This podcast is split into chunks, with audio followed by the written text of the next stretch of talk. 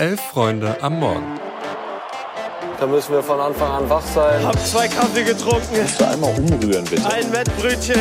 Also wenn das ein Chiri ist, weiß nicht, Digga. Soll der Cornflakes zählen gehen, aber... Das ist kalter Kaffee. Sag ja Eier, wir brauchen Eier.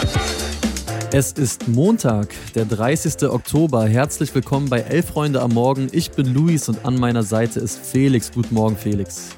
Guten Morgen. Wir sprechen über die erste und die zweite Bundesliga, über die DFB-Frauen und haben eine News für euch dabei. Viel Spaß. Ja, es ist ein herrlicher Montag, weil ich glaube, egal wer von uns vier Hosts hier heute gesessen hätte, alle wären happy. Evas Arminia, Felix, dein St. Pauli, meine Hertha, sogar Gretas Schalke, man mag es kaum glauben, alle haben gewonnen. Ich glaube, das ist eine Premiere und wahrscheinlich mit noch größerer Sicherheit ein einmaliges Ereignis in der Geschichte von diesem Podcast. Äh, keine Sorge, der Erfolg, der wird uns nicht verändern, aber bevor Martin Petersen jetzt da weitermacht, wo er in der Allianz Arena aufgehört hat und mir wegen zu viel Vorlaberei noch rot zeigt, lass uns doch mal einsteigen in den Bundesligaspieltag. Und wir starten am gestrigen Sonntag in Frankfurt. Da hat ja die SGE gegen Borussia Dortmund 3 zu 3 gespielt. Boah, und wenn ich Frankfurter wäre, ich hätte heute Morgen nichts mehr zum Sitzen. So doll hätte ich mir nach dem Remis in den Arsch gebissen als Frankfurt-Fan. Also es war ein absolut wilder Kick. Frankfurt führt 2-0, später nochmal 3-2, aber bringt das Ding nicht über die Zeit, weil Dortmund immer wieder zurückschlägt. Julian Brandt hat ja kurz vor Schluss den Ausgleich erzielt, nachdem er zuvor von Mats Hummels schon mal ordentlich eingenordet worden ist, weil er vor dem 2-3 die Hacke äh, unnötigerweise gebraucht hat. Felix, war Frankfurt da jetzt gestern zu unklug oder ist es einfach beeindruckend, wie wehrhaft, äh, sage ich mal, der BVB dann doch aufgetreten ist? Von beiden ein bisschen, mit der Zugabe aber von mindestens einer Prise VAR, würde ich sagen. Beim Stand von 2-0 mhm. gibt es eine weitere Kontermöglichkeit für die Eintracht. Der Ball landet da bei Mamouche, der den Ball dann an Torwart Meier, der für Kobel reingekommen ist, vorbeilegt und auch einfach klar zu Fall gebracht wird. Ein klarer Elfmeter, der aber trotz VAR-Check nicht gegeben wird. Und wenn der kommt und die Eintracht das 3-0 macht, ist das Ding, glaube ich, durch, egal wie wehrhaft der BVB ist, gerade nach der Anfangsphase der Dortmunder einfach.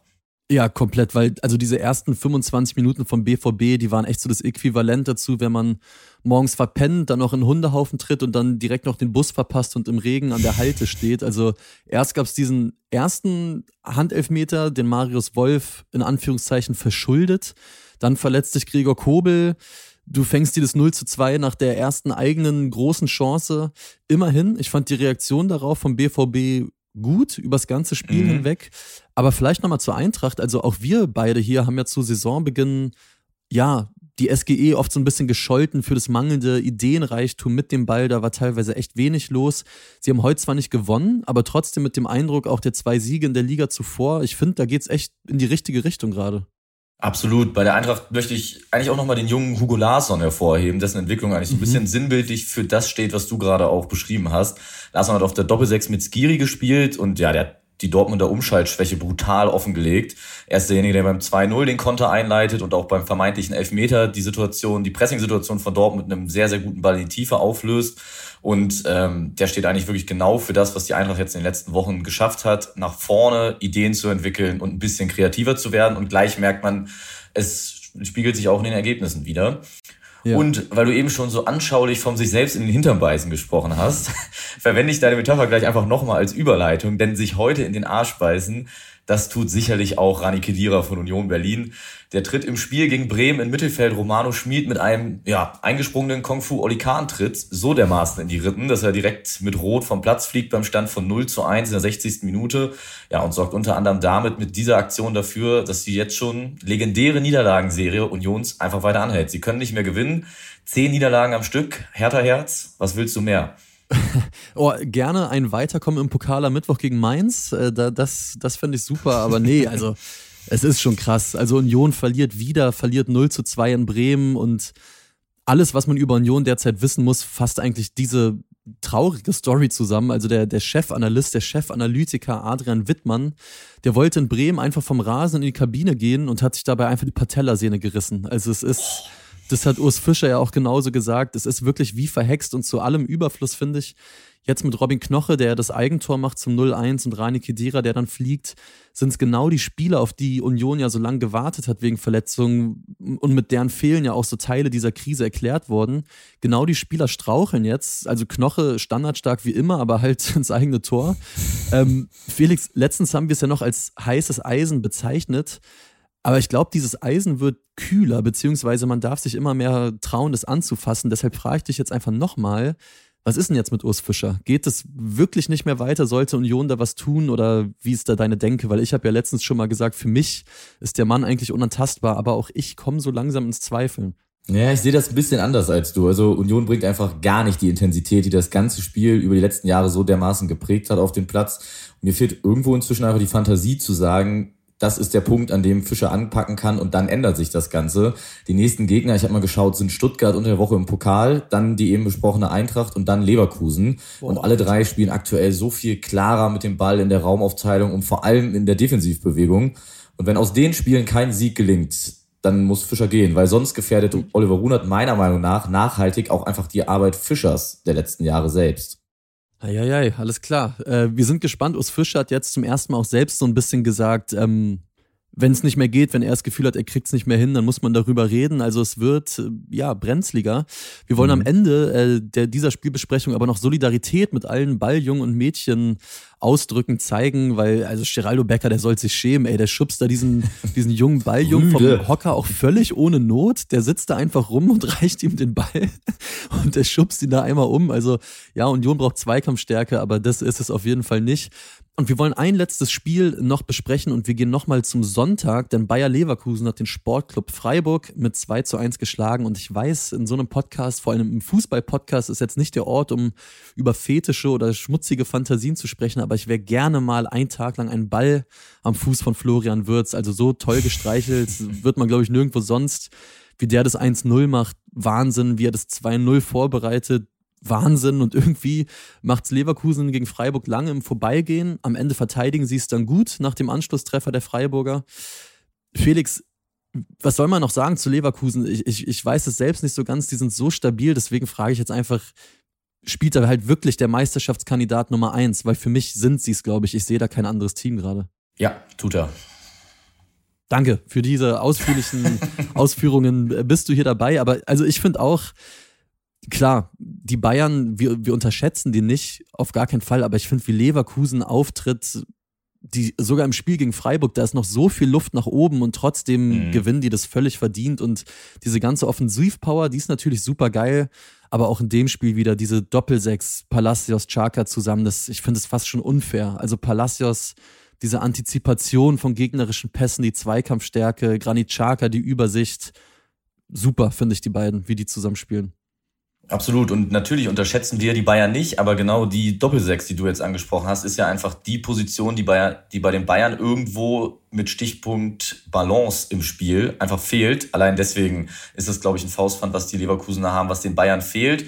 Und um nochmal zu Freiburg zurückzukommen, immerhin auch eine Europa League-Mannschaft und die wirkt ja. abgesehen von Standards und in den letzten zehn Minuten nicht so, als wenn sie dem irgendwas entgegensetzen können. Auch wenn die sich zwar steigern in der zweiten Halbzeit, aber ja, Leverkusen nimmt die Freiburger irgendwie an die Hand wie ein Elternteil ein Schulkind am ersten Schultag und zeigt dann mal ganz entspannt, wie das so läuft im Erwachsenenfußball. Alonso wechselt ja bis zur 85. Minute trotz Doppelbelastung unter der Woche nicht mal. Also das ist schon beeindruckend einfach nur noch. Auf jeden Fall. Und an diesem Spieltag war so viel mehr noch los und all das hört ihr dann wie immer in diesem Podcast-Feed heute um 11.45 Uhr im Themenfrühstück.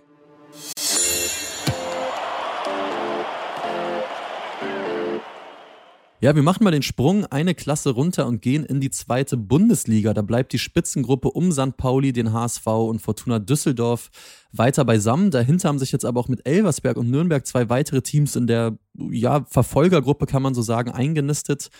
Ganz, ganz düster wird's dagegen in Braunschweig. Erstes Spiel unter Interimscoach Fitzner. Direkt mal mit 1-4 verloren gegen Düsseldorf. Die Fans fordern sehr, sehr lautstark die Entmachtung von Sportgeschäftsführer Peter Vollmann. Also düstere Zeiten da.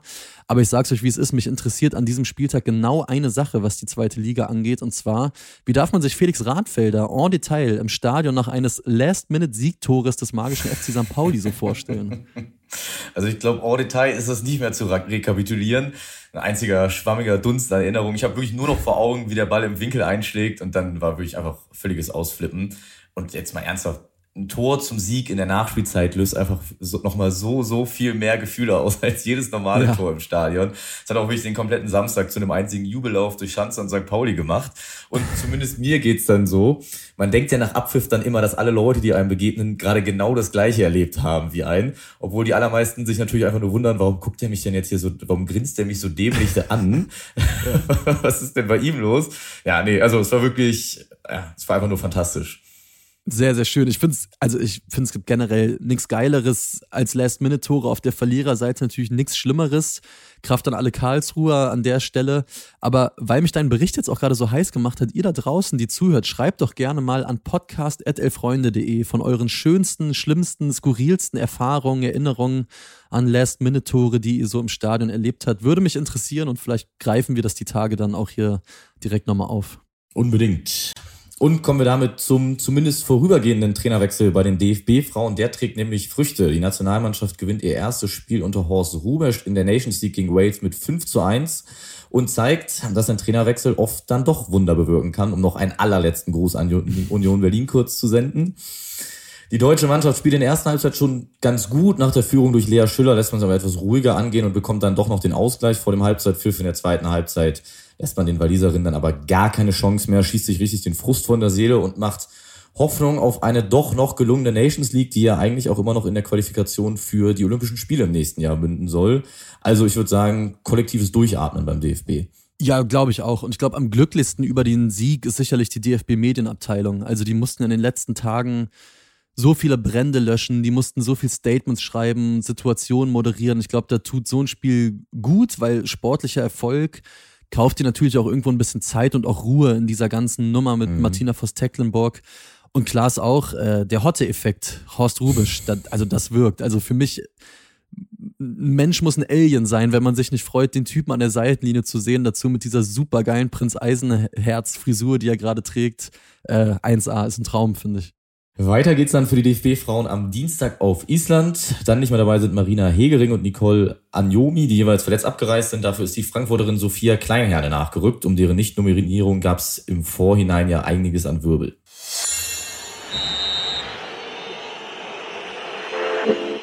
Genau, und zum Abschluss haben wir eine News noch äh, für euch. Heute mal nur eine, aber die hat's in sich. Also, ja, fangen wir mal so an. Luis Diaz vom FC Liverpool, der konnte am Sonntag nicht für Liverpool mitspielen, weil dessen Eltern in ihrer kolumbianischen Heimat entführt wurden. Also ja, der kolumbianische Präsident Gustavo Petro, der berichtet, dass dann Diaz Mutter noch einer Befreiungsaktion auf höchster staatlicher Ebene gerettet werden konnte.